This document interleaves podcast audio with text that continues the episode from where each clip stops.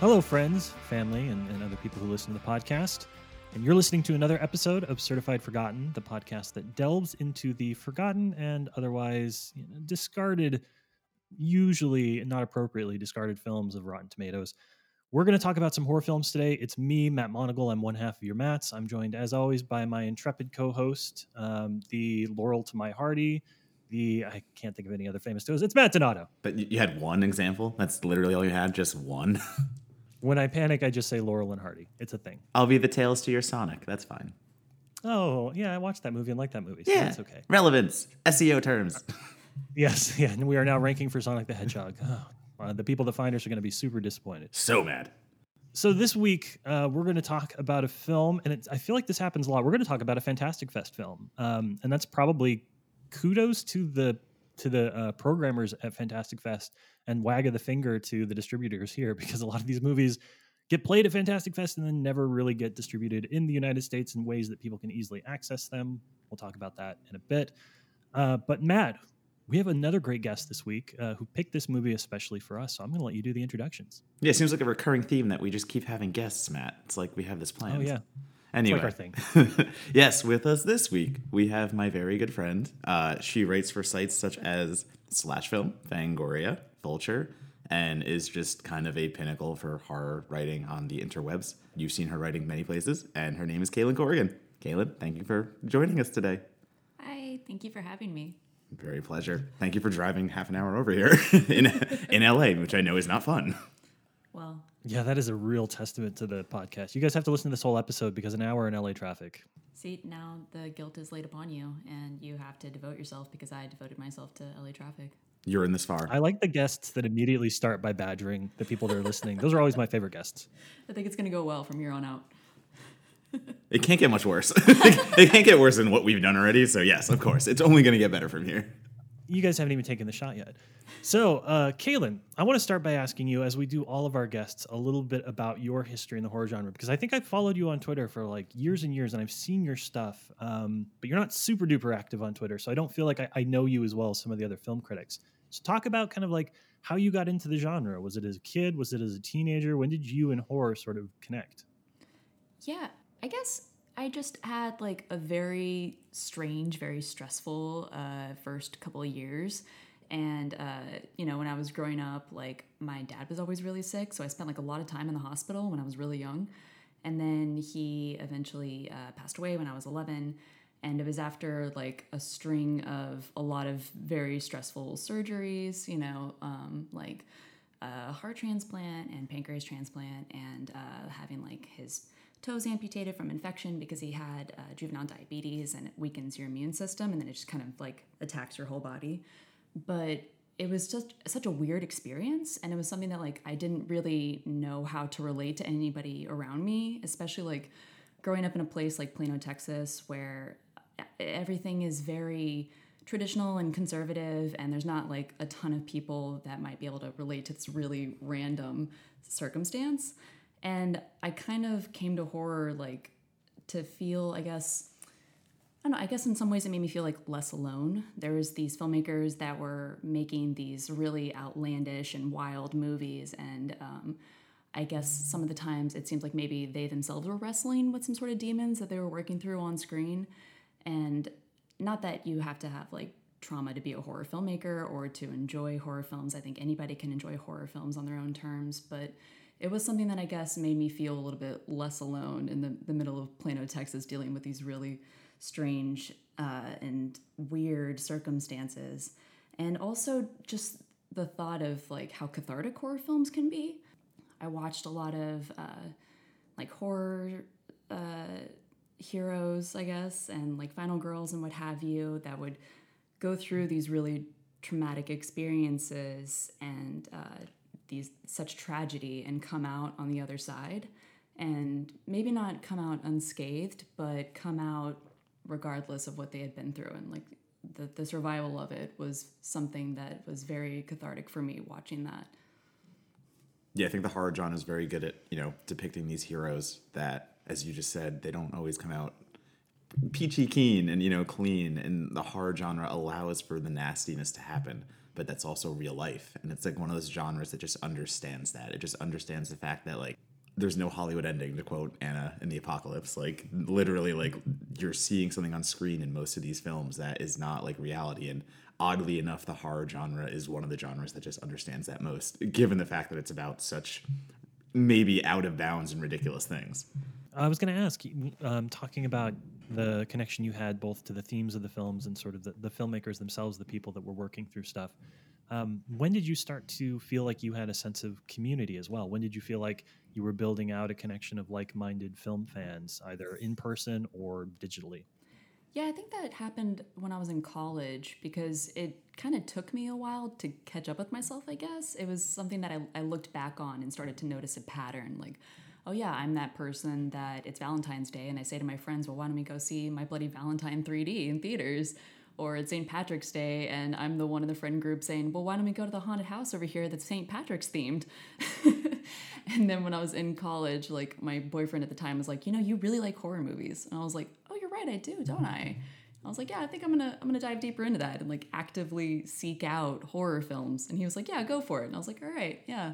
And I just like got very immersed in the the horror community and seeking out specific directors that I really delight that I really uh, wa- liked watching, and then turning to social media, I guess, as a way to find more people that were like me. Because again, I was still living in Texas at the time, so I knew a few people around me that liked horror movies, but maybe weren't quite as like obsessive about it as I was. So it was uh, it was something that I actually would find friends on Twitter that we could talk about horror movies. And then after I moved out to California, actually befriended some of those people in real life, and now we like hang out and watch movies all the time.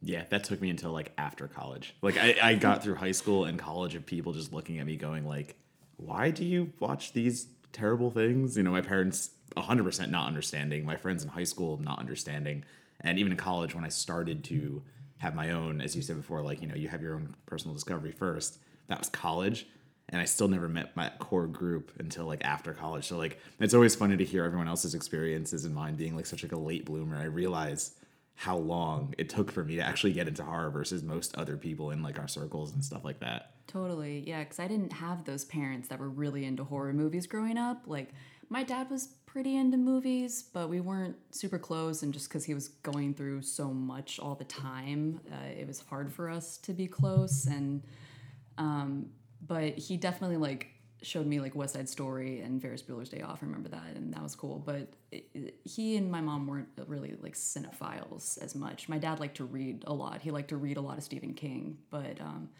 yeah, horror movies were something that I I had to kind of come to on my own and and work through on my own until I found everything that I was looking for. So, kind of, one of the things I find interesting when I talk to people about horror, I feel like the movies that get you into the genre are formative, right? But they over time you kind of rebuild your own canon like you you parse through everything that you've ever seen and you're like oh these were really the movies that meant something to me so kind of looking at it through that lens what were what were some of those films for you? What would you you know if you, if somebody if you were doing one of those twitter things where you're like oh what five horror movies would you know would you have to know to get me? Like what are those titles for you?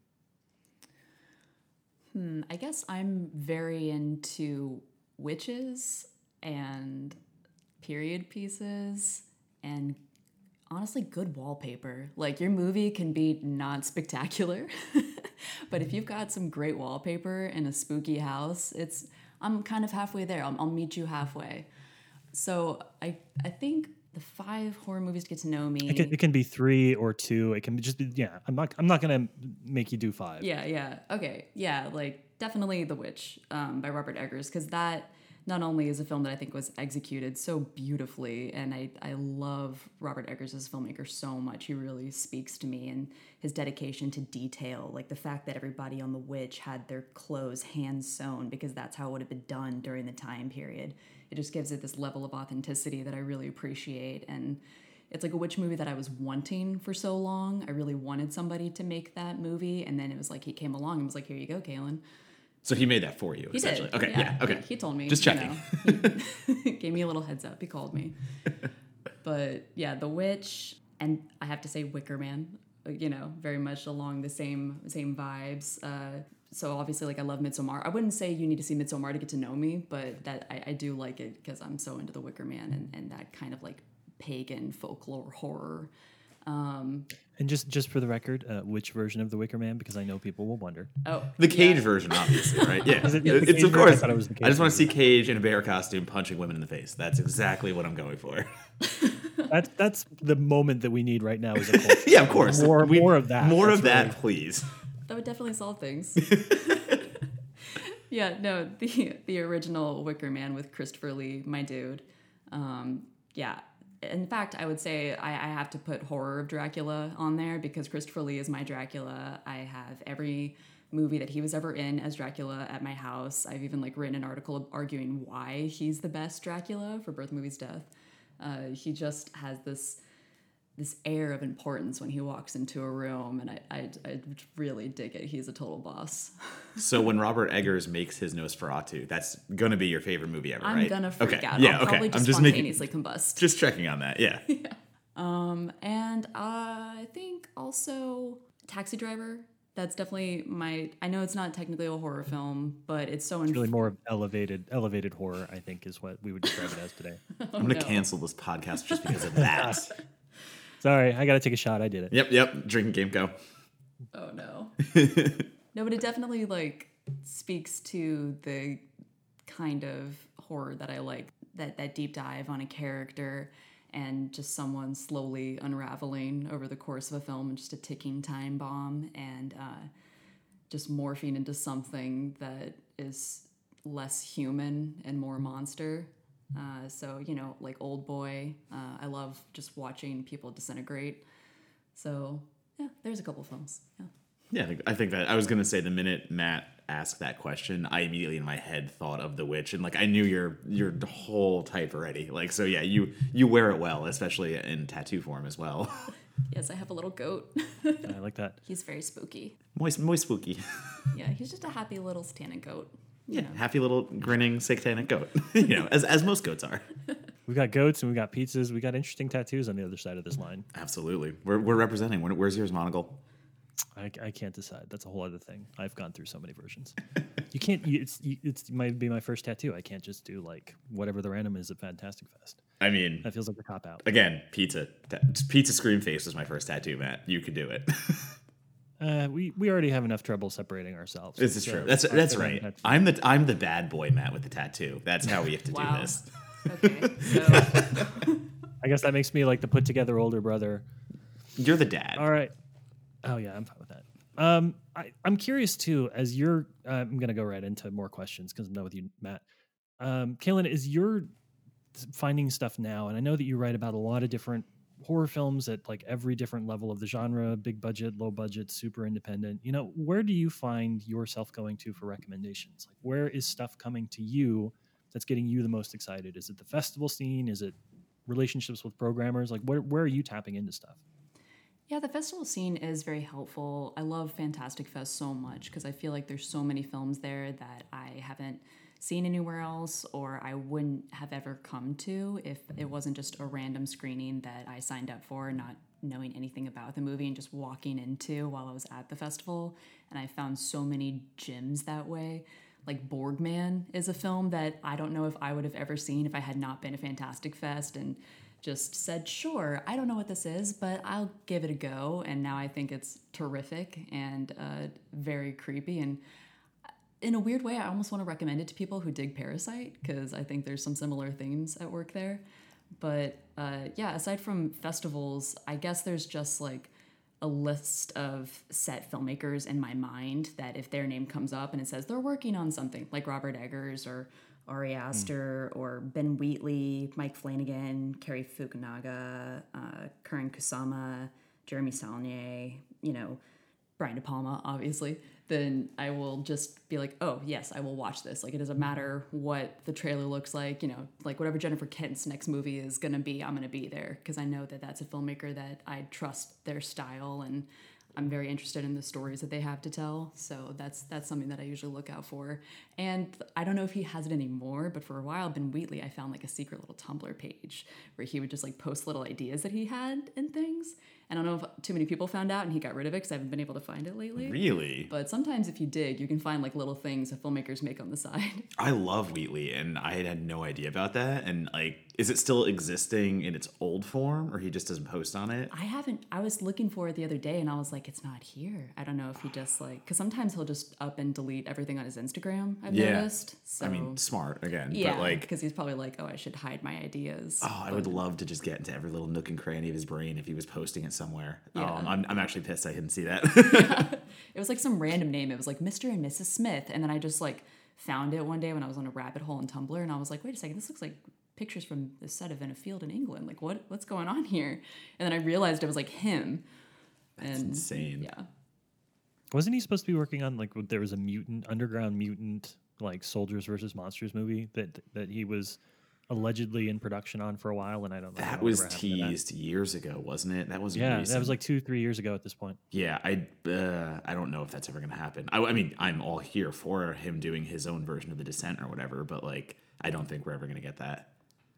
That would be nice That's too bad. I would love to see it. What he's doing the next like Tomb Raider or something, right? He's isn't he?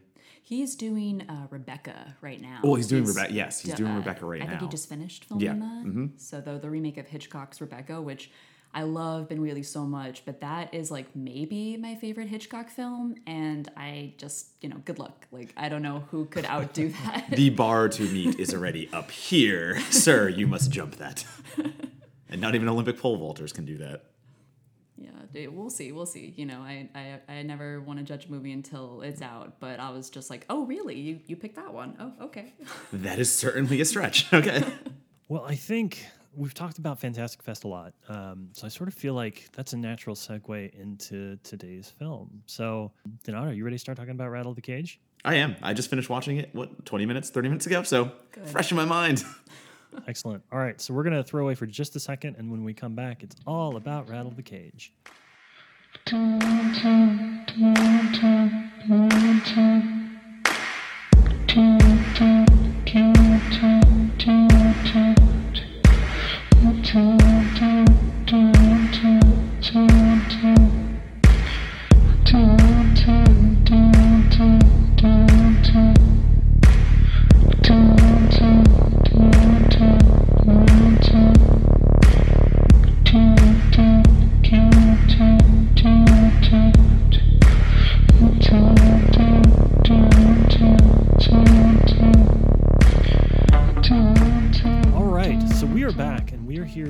About a 2016. Did I get that right? 2015. 2015 um, film out of the United Arab Emirates, which is billed was billed when it was released as the first thriller slash mystery horror type movie uh, to be released by that as a country. So, the name of the film is Rattle the Cage. It is directed uh, by Majid Ansari, and it stars two very famous in Palestine, two very famous Palestinian actors, Ali Suliman and Saleh Bakra, Bakri, sorry, Bakri.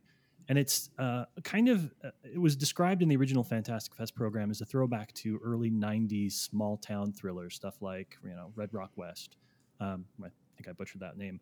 But it, it is a film about a, a drifter who ends up in a small town. Um, he gets in a brawl with somebody at a local bar and is thrown in jail overnight. And while he is in jail, um, the kind of local constable, the bumbling police officer, is murdered by somebody pretending to be another police officer who has a nefarious plan involving that police station and the main character as a prisoner that doesn't really come to light until the end of the film. And much of this is really a back and forth between the main character who never leaves his prison and the police officer. Uh, the original Fantastic Fest program described the two of them, and this is just to give you a flavor of what you're missing.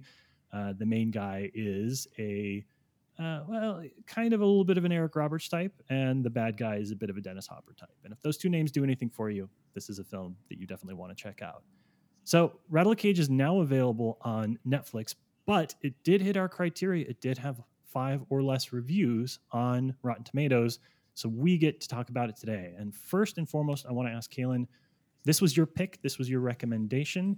How did you encounter this film? Like, it, was it at Fantastic Fest?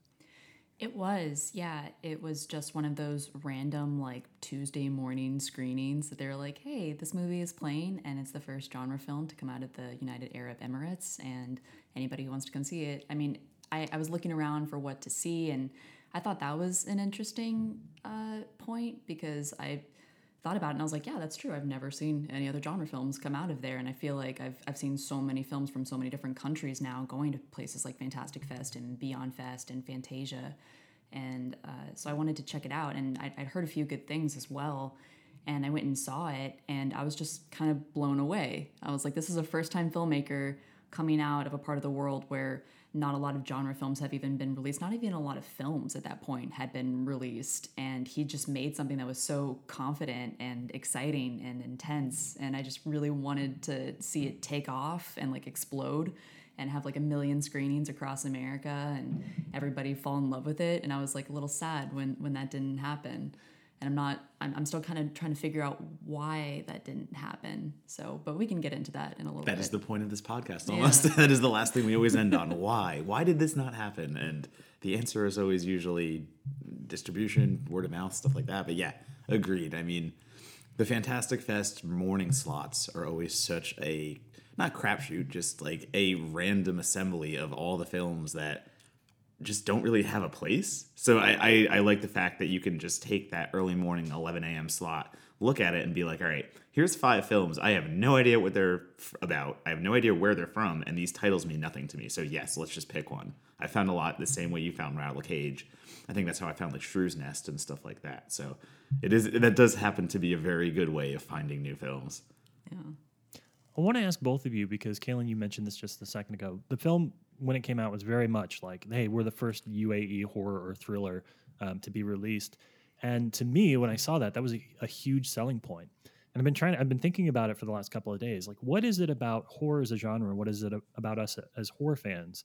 We, I feel like, because film itself is a broad thing, and like a lot of countries will release movies, they'll have their own film industry. You know, whether it's small or big, it doesn't matter but you can usually pinpoint that first horror film. Usually, as a national cinema is kind of like spinning up its gears, it's going to be a bit or a minute before it gets around to making a horror film. So I'm kind of curious, like, what is that hook? Like, why do we, why do we, the three of us and everyone else, get so excited when you read something and it's like, this is Cuba's first horror film or this is Vietnam's first horror film, and I'm like, hell yeah, I'm into this. Yeah, I think it's a few things. I think it's partially that the horror community is a pretty open and welcoming community. And I think we're always just excited to have more people join our little community. So when we see that somebody from another part of the world that, that maybe that kid grew up feeling like there wasn't a lot of horror fans around him or her and then they made their own horror film and then they came and joined us and we all were happy together celebrating this little weird genre that we love and also just like I'm always excited to explore new films from other countries, especially because I don't get to travel as much as I would like to, because traveling is very expensive. I hope to one day travel to all the countries around the world. But in the meantime, I feel like movies can kind of be a way for me to experience other cultures and learn about other parts of the world that I don't know as much about. And because I already know that I like horror movies, if there's something coming out of like Japan or South Korea or Berlin and it's a horror film, it's kind of like a, a two for two for me. It's like, oh, I can watch something that I'm probably gonna like because I like the genre already, and then I can also like learn a little bit more about this country while I'm watching it. Yeah, I think for me it's the culture thing too, because specifically, you know, we we watch a lot of American horror, obviously, because we live in America, and every country falls into its types, and every country, you know, we have the want verse, James Wan's movies going on right now, and that has kind of dictated how horror has went stateside. But then you get somewhere like the United Arab Emirates, um, something Israel, Cuba, you know, like Juan of the Dead coming from Cuba, and Big Bad Wolves from Israel, and you get these things that are very unique to the region and very unique to the voices of these filmmakers that are so different from what we're used to. And for me, that gets exciting because, you know, for all of us, we're watching a lot of movies. We're watching whatever comes out, usually in the horror genre, and we're trying to keep up. And when you get that variety and that differential, uh, like ability to differentiate, that is just exciting to me. So yeah, I'm always looking for international features to, as Kalyn said, I don't get to travel that much. Open up their culture, open up their like borders to us, and cinema is a good way to do that, and especially spooky cinema because it's fun. Yeah, I've always had a pet theory, and I, I've seen this voiced in other places too. But for me, I feel like watching international horror is more rewarding a lot of the time because because I'm not necessarily focusing on the dialogue because it's words on a screen. I really get to spend more time looking at the physicality of the performances. I get to spend more time, you know, noticing filmic elements, cinematography in ways that I wouldn't necessarily because I'm listening so intently to what's being said. It kind of like it, it emphasizes the visual, de-emphasizes the audio a little bit, obviously, not a lot. Um, but that just puts me in the right space for horror, which ten- tends to be a very visual genre. It's like the perfect, it's like the perfect mishmash of you know focusing and providing what I want in terms of horror movies, and it makes something like Rattle the Cage, which has so many big things going on in it, just the right movie for me. Like I, if you release this film, everything else but all the lines were in English, I think I'd have a harder time enjoying it because so much of this movie I was spent just watching the performance, watching you know Ali Suliman's like larger than life cop role, or watching the camera as it moves around and, and does all these wide swoops and stuff. It just engages me so much more visually because I have to read, I have to look in a way that I don't necessarily have to with American horror. Yeah, that's so interesting that you say that because I do feel like, in a lot of ways, us horror fans, whether or not we mean to, we're a little bit more accepting of certain performances in foreign films. Like if it's an Italian giallo or if it's something like an Asian horror film, we're more accepting of maybe behaviors that we wouldn't necessarily recognize in ourselves. But we're like, oh, well, it's okay because it's an Italian giallo film. Like, I expected them to go big and, you know, wild with their reactions to things. But if we see it in an American horror film, we think, well, I wouldn't do that. So that doesn't make sense. So it's it's Right. it's a little bit more appealing sometimes to watch something from another country and just kind of like let those walls down and just let the movie breathe. Yeah, we can take that step back further than we usually can from a movie, where you know we're always taking a step back from a film and watching it from afar. But from international, especially, it's not something we see every day. It's not something we know. And yeah, I think there is more of an acceptance to like, okay, I, I can buy this because I don't know 100% myself. And reading, um, reading some of the interviews with uh, Majid Ansari, the, the director, and it's funny because on paper, um, for a certain type of film, a lot of the touch points that he was referencing might seem a little, you know, like overdone or exhausting at this point. Because he was talking about who influenced him as a filmmaker growing up, and he named, you know, two famous South Korean directors, Park Chan Wook and Bong Joon Ho. He named Quentin Tarantino and Robert Rodriguez, and he, you know, which to, to me that implies a lot of like genre fluidity. It implies a lot of um, kind of blend of humor and seriousness that's definitely present in this film.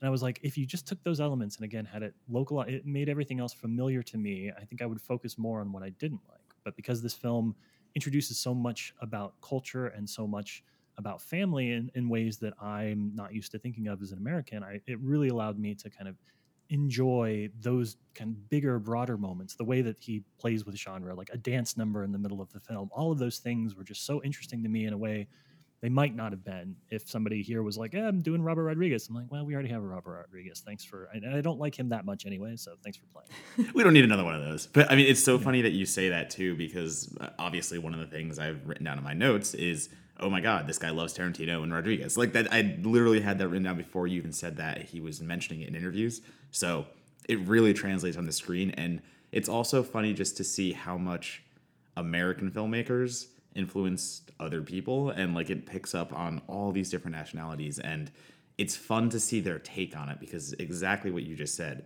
So many American directors over and over again do the sequence. uh, You know, this was a Reservoir Dogs tag that you're saying before, um, the dance number in the jail in uh, Rattle the Cage. It's straight from Reservoir Dogs. It's straight awesome. And it works because we're hearing different music from a different place and we're seeing different characters from a different place doing it where I've seen that same beat in how many other American films and you're kind of like all right so you're just trying here to do the same thing like just even a movie like Troop Zero which is about girl scouts and like a good girl gang flick doing like a Reservoir Dogs thing and I'm like all right I'm getting a little tired of this and yeah I watch Rattle Cage and I can see the Tarantino-ness of the character design and the eccentric uh, details of it and the dance number and go, oh, but I like the way he's doing it. It's such a funny thing to think about. Yeah. Yeah, and I could I could also see him as somebody who was growing up somewhere where there's not a lot of filmmakers to look to, looking at Rob, Right. Robert Rodriguez and Quentin Tarantino and saying, well, they did it. Like they they didn't come from big money. They just you know made little scripts when they could, wrote scripts and, and made movies and got their own crew together and they made it happen. And maybe I can make it happen. The, the renegades, the outcasts. That's that's what translates overseas, or anywhere really. Not even yeah. there's there's so much in the visuals that I want to talk about with this. So I actually I wanted to distill it down to just that opening shot because I think I think it's one of these films where if you if you watch the opening shot and you're like here for this, you're gonna have a great time. The movie basically lets you know kind of like pulls up its sleeve and lets you see its heart in the first 30 seconds as they do this long prolonged pan or um, you know pan back from the uh, from his eye when he's in the jail cell and it pulls through the keyhole and it pulls across the desk and across the furniture and circles around and lands on the keys of the jailer as he's walking into the to the jail cell. It, it's it's so flashy and it's so the antithesis of what i think of as um, you know like low end indie horror kind of things. I think of a lot of like you know if your camera has to move it's more expensive so you're probably not going to do that. So talk to me about the the visuals of the films and use kind of that that opening scene as a as a jump off point Yeah, I like how much the camera moves in this movie because I feel like, especially at the time that this movie came out in around 2015, we were seeing a lot of very slow burn, long establishing shots, long takes of characters being pensive and reflective, and then maybe like a big bang at the end. Um, I think that might have been a result of Ti West being so popular. Films like House of the Devil um, being so influential in the way that indie filmmakers were making their films.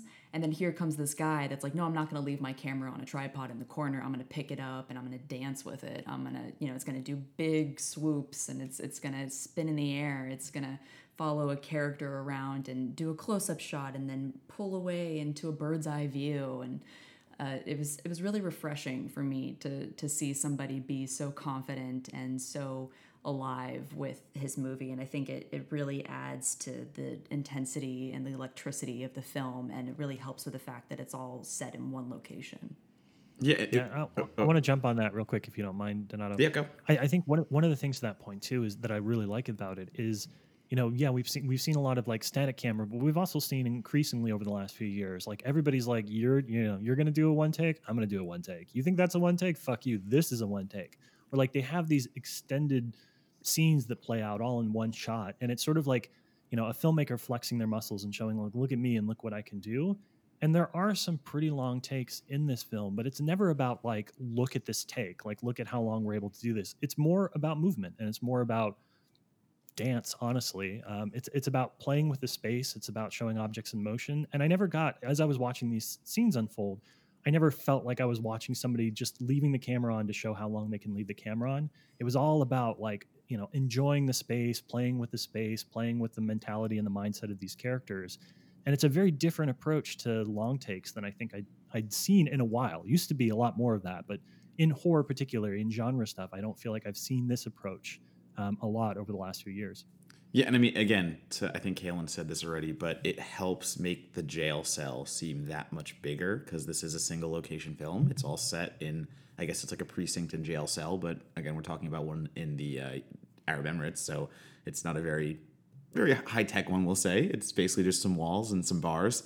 But even the shot, there's another long take that goes right along the lines with the introductory one where our hero, or we'll call him basically our prisoner that is trapped in the jail cell, he looks up and he sees the smoke alarm. And there's a very easy way to tell. He realizes he if he can trigger the smoke alarm, then the sprinkler system will go off and blah blah blah. Like hopefully something will come from it. And you could easily do a shot where he looks at the smoke alarm and then he looks at the sprinkler somewhere farther away, and that's it. You've now conveyed what we need to know, and that's fine. But the camera goes up through the smoke alarm, past all the wiring, past the microchips and stuff like that that make it work, and then tracks all the way through the pipeline to the sprinkler and comes out the sprinkler faucet. And it's just such an intri- uh, intriguing and interesting way of getting from point A to point B, but escaping the room itself that we've now been in for however many minutes at that point. You know, we're halfway through the film at that point, and we know the surroundings. And it's a way to introduce more landscape and in a way that we wouldn't think of in that kind of scenario. Yeah, because it's a very basic premise. It's just a recovering alcoholic wakes up in a jail cell. A guy comes in, shoots the sheriff, says he's the cop, and just plays mind games with our prisoner from that point out. And that's something that could get very dull very quickly. Just one location, one man holding another man in a jail cell for 90 minutes. And I think with a lesser filmmaker, it might have come across a little bit more drab, but it's actually very taut and intense the entire way through. And I, I do think the camera movements help with that. Yeah, because again, how many times have we seen a character study in indie horror that's between two characters just talking the whole time and it goes nowhere. You know, it does nothing, and you sit there going, "Okay, you. I understand you tried something for the low budget. You've done what you had to do, but not every filmmaker has that same kind of eye." And what Rattle the Cage does phenomenally well, as we have just said, is tell a story through visuals and also the characters and everything in one. It, it feels like a cohesive film where all the fundamental parts of it are working together beyond the way it should. So you, you mentioned performances and actors. Can we talk about Ali Suliman as uh, as Devon? Um, because the show is basically his. Yeah. Yeah, I love his uh, Jim Carrey and Cable Guy vibes. Just like this very dark comedian that's just come to mess with people. Like, not even necessarily has a plan, not even necessarily wants to kill you, just really wants to make life unpleasant for you in a very fun way for him for as long as he has you in his grasp. So the performance of Mr. Crazy Cop, who's not really a cop, who I love very dearly, is the most Tarantino shit I've seen in a long time. And I mean that in a very, very good way. Because the way that the film pens a psychopath, it doesn't stop. Like I feel like every single scene it gets worse and worse somehow in the way that even little dialogue beats work, where you have Debon, I guess is am I pronouncing that correctly? Okay. So the way that Debon is just talking to Talal and the way he's saying things that are so menacing when he's not even talking to Talal and saying things like there's one sequence where another deputy comes in and Talal knows this guy's probably going to kill this other deputy if he does anything wrong, or he probably will anyway, and he doesn't really know. And the way that uh, Devon is just talking to him, like, oh, you know, you have a wife and kids at home, right? Like, oh, that's a really nice shotgun in the back of your car. Can we go look at it? And it's it's such a great way of making a scene more threatening and menacing by not doing anything out of the normal. It's yeah. just little dialogue beats, and that is so well done by by um, Mr. Ali Suliman and also the way that he just loses himself in some scenes like when he jumps on the cage and he's just perched on it like a monkey in a zoo and he's just staring through to uh, Talal. He's staring right through him. It's some really great character work. It's some top top notch character work. Honestly, I was not expecting this from anyone in the film, and the way that he gets that kind of man, I, you know, go back to Tarantino and he, the way he gets those little Michael Madsen kind of quirks in his prime amazing. I, and I feel like I'm always quoting Michael Madsen on his podcast because we're always talking about someone that's deranged and off hinged. And again, he does the dance number just like Madsen in Reservoir Dogs, but he does that really well. Yeah, I love a villain that has a code that's very appealing to me, like somebody who might be a bad guy but might be against cursing or you know kind of along the lines of the mayor in buffy the vampire slayer season three uh, john wilkins the third you know he's a guy that is killing teenage girls, but he is also somebody that reminds you to wash your hands and not get dirt caught under your fingernails. And I've always been really drawn to villains like that that are kind of polite, as, as menacing as they are. And I feel like uh, Debon just is really my bread and butter when it comes to bad guys. Yeah, because he's the whole time just looking at Talal saying, just cooperate and you're going to get through this and everything's going to be fine yes, I'm going to bring your wife into the scenario. Yes, I'm going to bring your kid into the scenario. But if you behave, all of this is going to go over so nicely for you. And that's the way he can flip being mild mannered and technically good natured to Talal. And the way he's, let's just be friends. Don't worry about this. Straight face, smiling, happy. And then he's stabbing people and then he's shooting people and he flips that switch like Yeah. with such a nuclear reaction. Yeah, because when people walk into the room that don't know what's going on, he turns on Mr. Nice Guy act, and he is very cordial and he is very professional, and he quickly convinces them that the prisoner is, you know, an insane person, and they just believe him because that's the guy behind bars, and they just assume, well, of course the bad guy is the one that's behind bars, and the good guy's in the uniform. Naturally, that's how this is supposed to go, right? And the way that he toys with them and toys with Talal, but then the one thing that draws him away from being the worst he could possibly be is that moment when he is about to make things so much worse. And Talal just says, a man wouldn't go against his word, and it like stops Daban in his tracks. It's like that code still applies to him as as crazy as he is. There's still like something inside of him that has to adhere to these certain rules.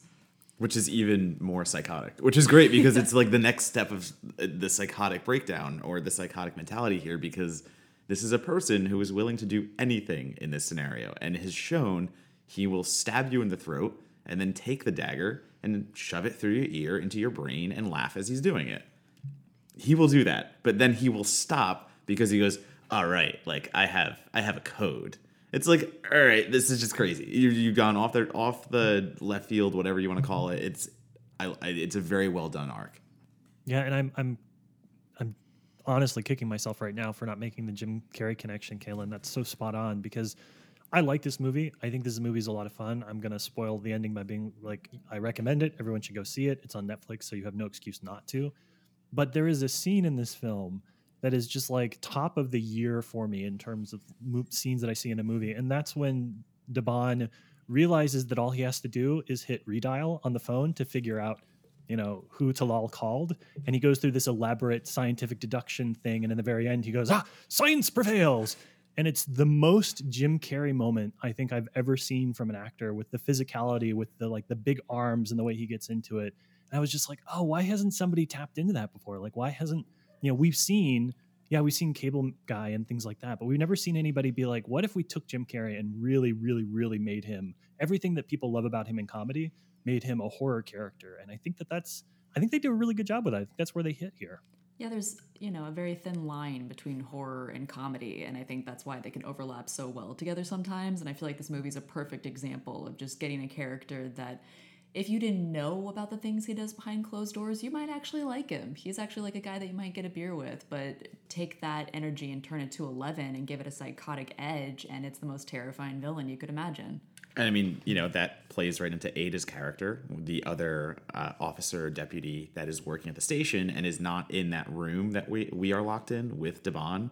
And Devon keeps calling her in, and, you know, he is to her face schmoozing her. He, to her face, is winning her over with just suave charisma. He is playing right into her hand. He's complimenting her little homemade inhaler holder and stuff like that and he knows how to work those angles. He knows how to manipulate a person and win them over immediately. Then she leaves the room and he's calling her Miss Piggy and making derogatory remarks and stuff like that. So it is so good the way he's able. Again, I just keep going back to the flip switch. He is so good by turning it on and turning it off and just keeping you in that same unsettled sense of I don't know where this is going to go. He's being very nice right now, but when is that going to change again? Yeah, and I, I know this is a strange, uh, a bit of an off recommendation, but honestly, I was so happy when I checked out the new Sonic and saw Jim Carrey in that movie because it was such a return to form of his like early 90s comedy. And I was so delighted to see him that way again, even though I, I enjoy his dramatic work too. I was just like, oh, yay, he's back. It, it was very, it was very nice. So I, I almost want to say if you like this movie, go see Sonic. I, it, I was surprised. Uh, I, I really, I really dug it, and I was just, I was very happy to see like Definitely don't bring the kids to Don't bring the rattle kids to rattle Rattle the the cage. Cage. Yeah, leave the kids out of rattle the cage, but definitely see Sonic still too though. yeah. ta you watch This podcast brought to you by Sonic the Hedgehog, now in theaters everywhere. Uh, I, I miss Jim Carrey. I I know, and I again, you making that connection, I don't know how I didn't do that. Like it, it is spot on. Yeah. It's perfect. It, that's perfect. exactly explaining his character the whole way. Well, let me ask you guys about um, kind of the way that storytelling and set design intersect in this, because there it, it has. Um, it sounds a little maybe derivative to put it this way, but it has that really good escape room logic to it, right? Where like every item in that room has a purpose and a meaning. You know, from the smoke detectors to a faulty walkie-talkie to a coin in a drawer, like everything in the film has a narrative purpose. And I think part of the fun of Rattle the Cage is watching how all of those different pieces resurface in the final act and like how everything kind of combines um, to allow, you know, allow uh, not the good guy to win, but allow there to be a happy resolution for everybody who's an innocent. I'll put it that way.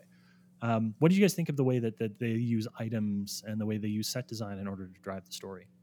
I would definitely like to point out. Um, I mean, I think there's a lot of foreshadowing in the film, but one thing that I enjoyed when I rewatched this the other day was uh, when you first walk in. You know, when you're first in the room, and Debon walks into the room uh, for the first time.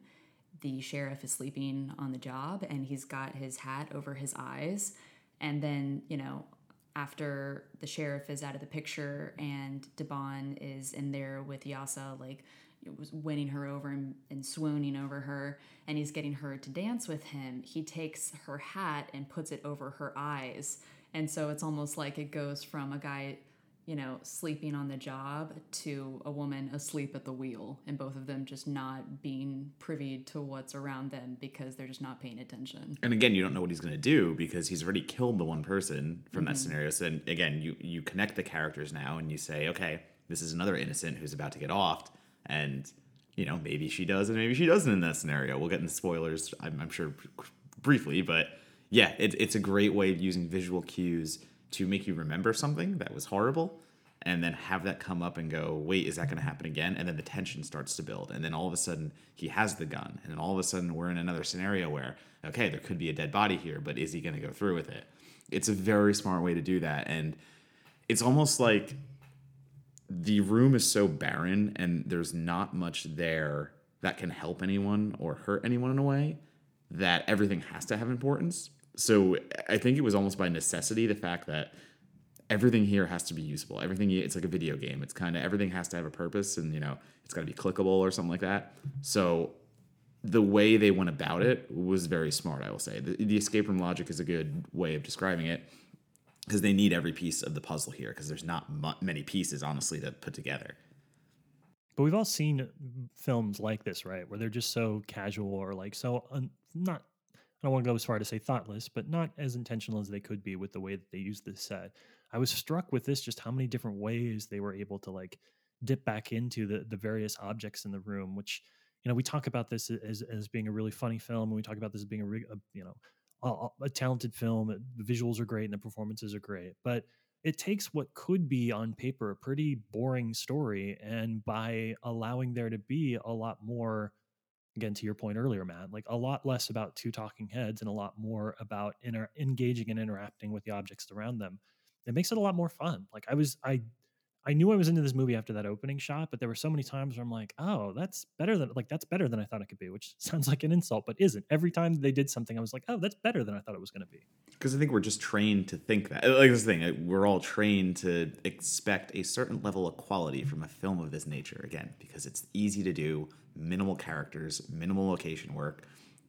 It, it's a safe route for most starting out filmmakers. So I think when someone knocks it out of the park, it's that much more noticeable.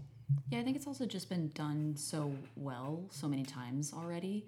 Uh, you know, mm. I kept seeing this film being described in uh, like the synopsis at Fantastic Fest and in reviews and uh, and, and uh, articles online that I'd seen about the film. I kept seeing it being referred to as like a neo noir from the '80s. And honestly, when I was watching it, I felt more like it was a western. I kept thinking of Rio Bravo and almost like an ant like a reverse Rio Bravo instead of a guy inside that people are trying to bring out. It's a guy stuck in a jail that's trying to get out.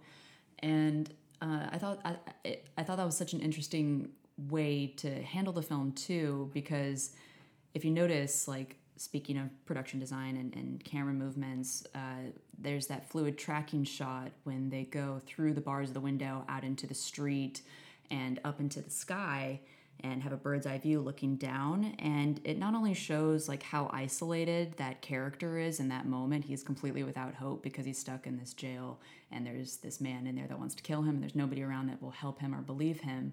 Because also keep in mind that he's recovering alcoholic so nobody has any you know faith in him or what he has to say anyway.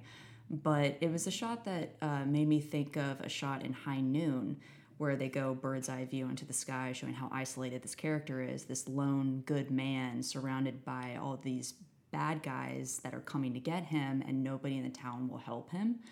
And uh, if I want to take it one step further and be that person, I would say that that makes so much sense on so many levels because one, High Noon is the first Western that really played with the rules and changed things up as to what a Western could be. And it made John Wayne so angry that he made Rio Bravo to say, no, this is how Westerns are. This is how they're supposed to be. And then we've got Talal in the jail, who was a very John McClane character a la Die Hard, right? He's got the hero, wrong place, wrong time. Now he's got to deal with the bad guys.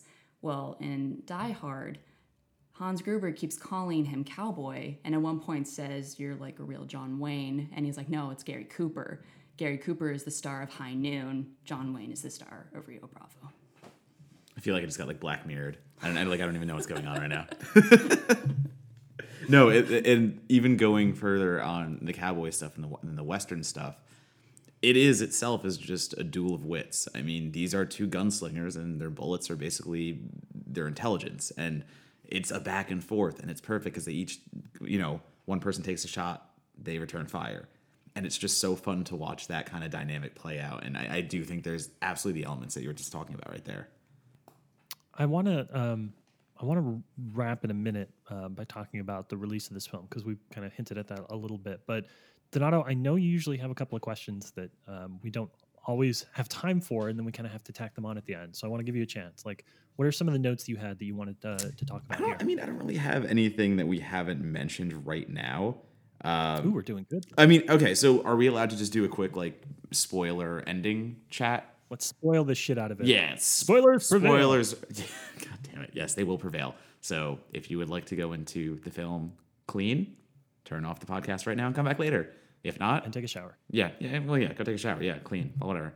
Um, so the ending, I really like that twist, I, and I mean, it is a twist technically, right? Because they do not show the character who is revealed in the ending that ends up being Devon's brother until the third act and into the third act, and I think it's so clever that there's never a single reference to another person being in that room that is already so small. And again, it makes that room feel so much bigger because we think there's two cells, and all you've done is add another cell with another man standing there. And you've just like blown the lid on this entire, you know, mini universe that is Rattle the Cage. And it's such a simple thing to do, and I was so taken aback by it. So I'm just wondering what your guys' reaction was to that reveal and how that hit you in that way, and if you, you know, if you think it's a strong reveal, even.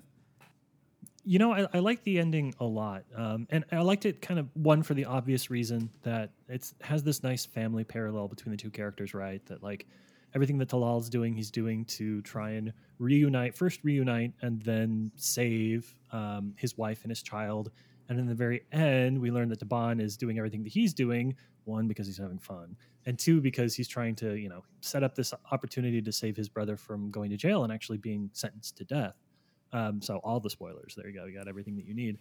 But I think it, it like you said, it's it's also interesting from a visual element because uh, it adds to the space and it also sets up that kind of like the it breaks the parallel that's been put throughout the whole film. A lot of the shots in the movie are, you know, I, one of the iconic shots to me is the one where they're on both sets. Both Daban and Talal are on two sets of the bars. Uh, Daban has given Talal a knife, and so you see the two of them lined up on either side with the bars intersecting in the middle of the screen. You know, Daban has a gun, Talal has a knife, and it's kind of like, well, are you going to go for it? Are you going to take your shot or not? Um, but it really introduces that that the gun again with the, this third character who has the opportunity to pull the trigger because it's been the battle of the wills that you've talked about, Matt. You know, do, does one of them have the fortitude in order to beat the other one? But then it, introduces this X factor, and a lot of what happens at the end is actually taken out of both characters' hands, which is kind of a, a fun way to resolve these two characters in the, the fight that they're having. Yeah, this is a real path of redemption for Talal, and I think even more so than he realizes at the beginning of the movie, because I think at first he's thinking in his mind, well, I've been sober for over a year, so now I can just come back to my wife and my child and they should just accept me and we should move on as a family. And that's not really taking their feelings into account. It's almost a selfish need because it's just him saying, well, of course they should come back to me. This is what I want. This is what I deserve. Not thinking about the damage that's already been inflicted and the fact that his wife has moved on. But it's not until the moment when his wife comes into the jail and he fibs to her about why he called her that he's really starting to act in her best interests. And it's almost mm. because of this evil man being a catalyst that he was finally able to take that final step and be the man that his wife knew he could be. So it's a really interesting arc for his character especially because he does not physically go very far, but intellectually and emotionally, I think he makes such a grand leap from where he was at the beginning to where he is at the end. So here's one of my other random questions. So still playing in that third act and especially in the finale, what was your reaction when the child Shabab comes into the scene? Because I will admit I had a beat where I'm like, all right, wait, are we really going to throw him in the middle of this now? Like, we've gotten to the final conclusion, we've gotten to the end of the film, we know it's about to wrap up and climax. And I don't know if it was 100% necessary because my first thought is, like, what the hell is this kid even doing here? Like, come on. Like, I know the wife brought the kid. That was one of the techniques that Da'Ban uses to keep uh, Talal in line, having the wife there and just being like, you better behave, otherwise the wife is going to get it. But I thought putting Shabab the child in there at the end was a little bit of overkill and like something that we could have wrapped this up just having it be about the adults themselves. Um, but as you said, it is also a, a uh, path to redemption. So it does give Talal the chance to prove to his family that he has learned in his own way. But yeah, again, I'm wondering what you guys, uh, what your reaction was when little Shabab runs into the scene. You go, "Kid, get the fuck out! No, no, don't!" Yeah, yeah, I was definitely very afraid for him, but I I do think it plays into that character arc, especially because every like I think it happens once or twice earlier in the film where Talal wakes up either from sleeping or from being knocked out by Da'Ban, and he has these moments, these very like Terrence Malick images of his wife and son and at first, like the first time I saw it, I remember like assuming initially that they had died and that he was remembering them because that's what Terrence Malick would have done. But it's uh, you know the the dead wife and the memories and the all white linen and things are flowing in the breeze, and she's saying I love you. But yeah, uh, it turns out that it was more of a foreshadowing to his fate and the last thing that he was going to see, and like now he's if you want to take it a step further and talk about the religious symbolism of it, perhaps, you know, maybe he's finally earned his way into whatever kingdom he believes in because he's finally completed his path and become the a real dependable, good-natured, good-hearted man. I will say my um, thought on the child is it's funny to me because it's one of those things where you think about it from an audience perspective or a writer perspective, right? the whole film we've been talking about the child and the wife, and we see the wife, but we don't see the child. So if we're going to have this amazing catharsis that Kalyn so accurately describe, accurately describes, you know, from an audience perspective, like, oh, you got to see the kid, right? Like, you got to see both of them. You got to have that reunion at the very end. You're like, yeah, we got to put that in. On the other on the other hand, like I, I get that, but at the same time, if you're working to make sure that you're making the implicit explicit for the sake of your audience, you also killed her fiance and like threw him in the bathroom. And the movie ends with her new fiance like dead and she's like i love you and i'm like i have questions and that's that's i guess that's like that's fine but it's funny where they go out of their way to make sure you, you get this on-screen resolution that you're looking for and leave what to me would be a more traumatizing moment um, of not resolution uh, off screen so that you don't have to deal with it I appreciate why they did it, but I really wanted that. I wanted a credit sequence where they have to open the bathroom door because I'm apparently just a mean person. No, I agree. I mean, hundred percent. Her life is irreconcilably fucked, and they forever. do. Yeah, fucked forever. Forever. She's just lost both men in her life that she has loved and still loved, and they just don't address it. it you only get it from the one side. I agree. It, that stuck in my mind too. It's like what about those bodies in the bathroom over there? We're just not going to address that. We're just going to end the movie now. Okay, cool, got it.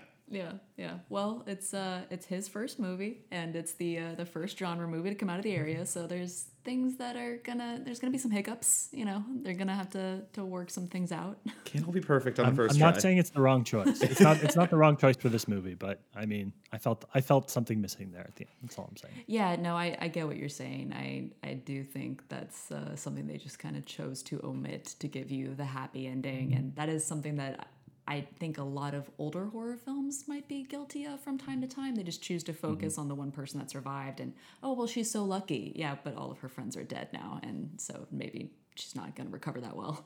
and even just in horror movies that we have seen that have done this exact same thing where like the wife shows up with the new boy or like a old girl shows up with a new boyfriend and the new boyfriend is like the first one to die and she ends up back with her ex-boyfriend and like we're supposed to be like oh everything's fine now but like boyfriend number two over there is like has been a corpse for 40 minutes like that's not okay like It's an extremely traumatic experience Yeah. to like find a dead body, let alone a person that you love. yeah yeah i mean to the film's credit she doesn't know at this point Yeah. because that's obviously where i'm going like or at least where i'm rationalizing it Yeah.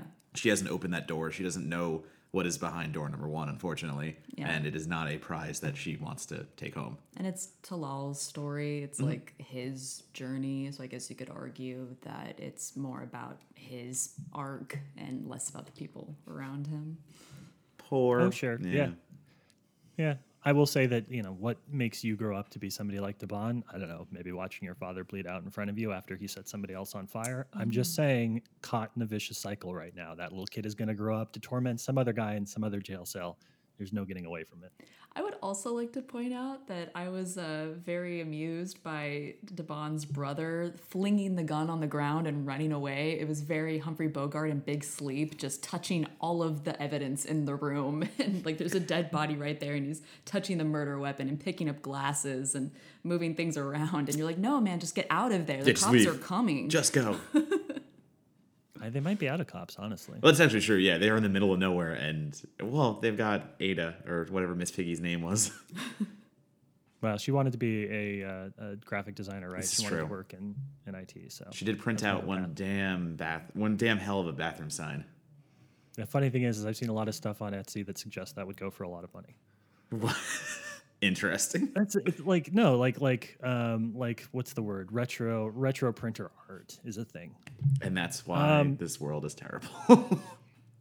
Last question for both of you. Um, in our Rattle the Cage podcast, sometimes we ask, does this movie deserve to be forgotten? Blah blah blah. I think we all agree that this is fun and we need to keep it. So let me ask the better question: Why do you think this movie failed to a get as many reviews as it should have in order to meet our incredibly low barrier? It's not like we're you know we're not we're not making it hard for folks here. Five reviews isn't a ton of reviews. Why do you think it didn't get um, reviewed enough? Why do you think it didn't resonate enough? And what made what makes it? I th- do you think something that's been a bit forgotten by genre fans in particular? I think partially uh, some people are put off by foreign films. Some people still are not willing to watch a movie that has subtitles. I mean, there's a reason why Bong Joon Ho mentioned in his Golden Globe speech that once you get over the one inch tall barrier of subtitles, the world of cinema will open up to you because there's so many people that are still not wanting to sit through these really great films. They're missing out on so many great films by not engaging in uh, in foreign films.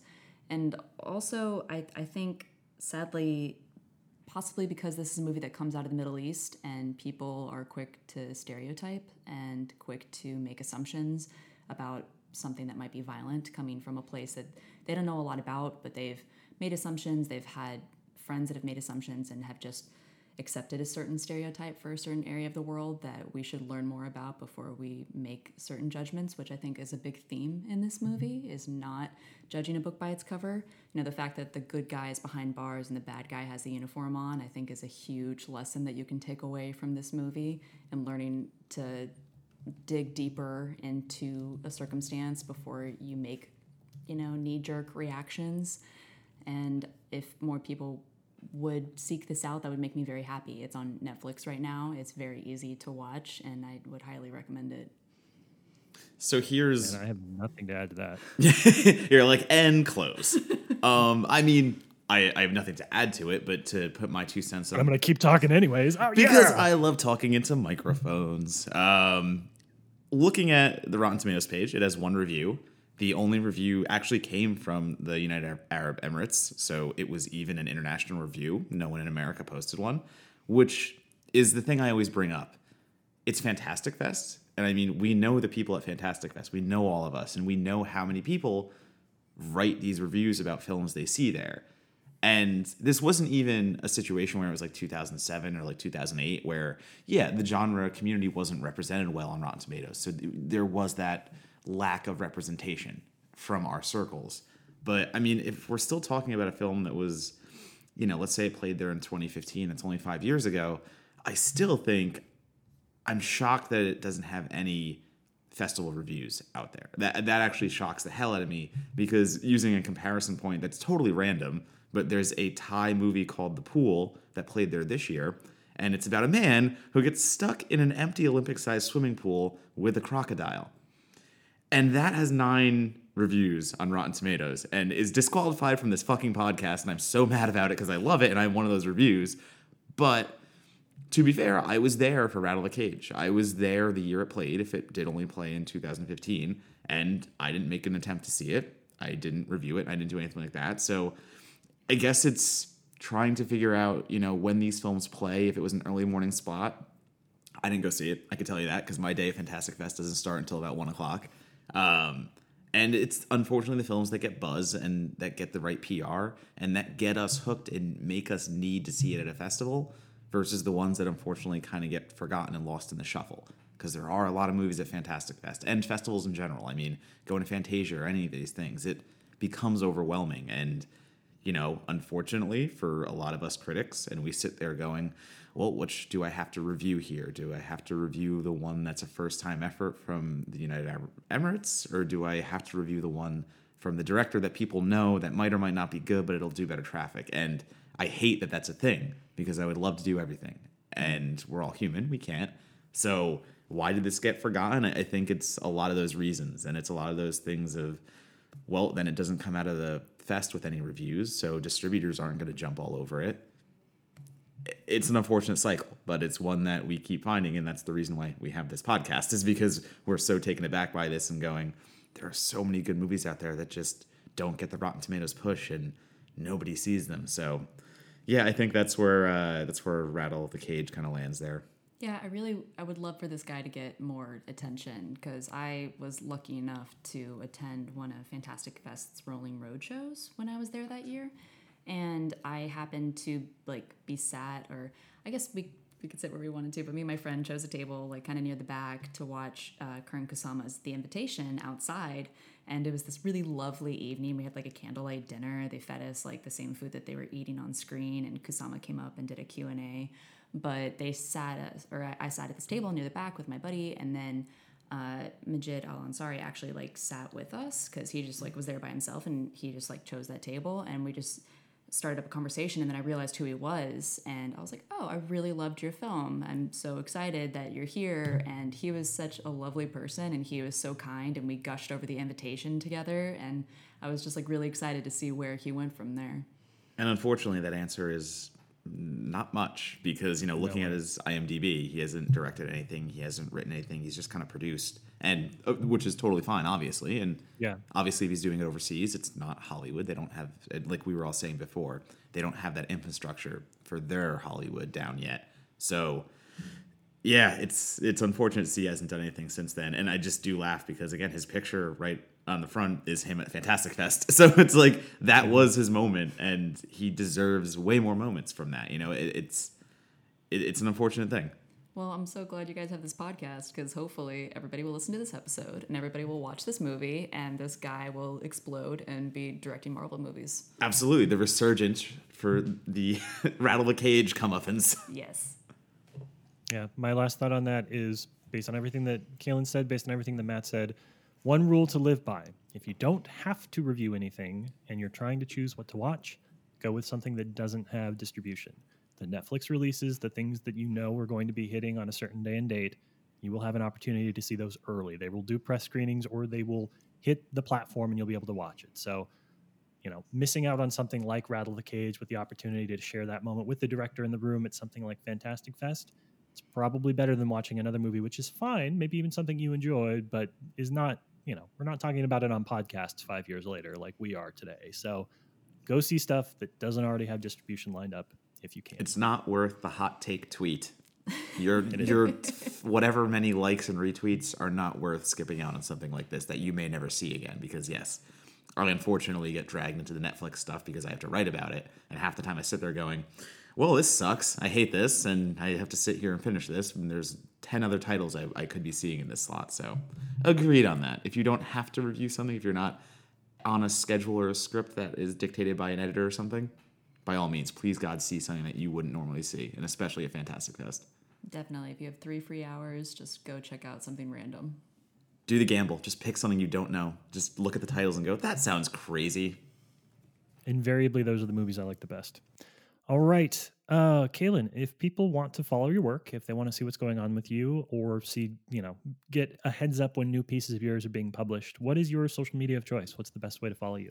Yeah, you can follow me on Twitter at Kalyn Corrigan. Uh, same at Kalyn Corrigan for Instagram. So either way you want to check out my stuff, I, I post a lot of my articles on Twitter. So hopefully we can be friends. Matt, how do we uh, how do we learn whatever it is that you're doing when you do whatever you do?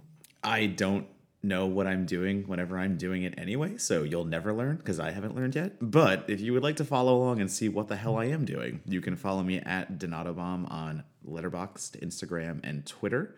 You can also find my writing at places such as Slash Film, Bloody Disgusting. Uh, I'm actually going to be part of a new site, or at this point, if we're if this goes up in April, which I assume it will, I'm talking to you in the future or past. I don't know what, what's going on right now. Time is time is a flat circle. Um, I have a site called Haw Street Haw Creek Horror that's coming into fruition now, which is going to be a team of about four or five of us uh, driving out articles that are basically passion projects at this point that have no rhyme or reason, but just things we want to write about. So I'm particularly excited to see what happens there. And uh, my article from last month at this point is about the Reds. So I'm very, uh, very happy to see that my personal brand is now flourishing just as much as you thought it would. I'm, Nice. You can't Yeah. see it, but I'm shaking my head. yeah, Kalyn is shaking her head aggressively. Um, I if we haven't learned anything else over the last few weeks, it's when we're recording this episode. It's it's a good thing to support independent horror publications or independent film publications as a whole. Um, all right. As for me, you can follow me on Twitter at labsplice l a b s p l i i c e. Um, sometimes I post photos of my dog. I also write, but my my analytics say the dog stuff is more interesting to you, so I'll probably throw more of that content out your way. And I just want to say thank you so much, Kalyn, for first of all joining us on the podcast, but really second of all picking picking a movie that was a lot of fun and one I never, for all the reasons we've discussed, probably would have gotten around to watching on my own. So I sometimes feel like Donato and I just basically run this podcast so that people will force us to watch really good movies we won't make time for, and when it's something like Rattle the Cage, uh, it's succeeding. I know it's working. Oh, thank you for saying such kind words. And thank you for watching the movie and for having me on. I had so much fun talking about this. Yay. Yay. Happy people. Donato, take us out every time. Demon Wind. There it is. More head shaking.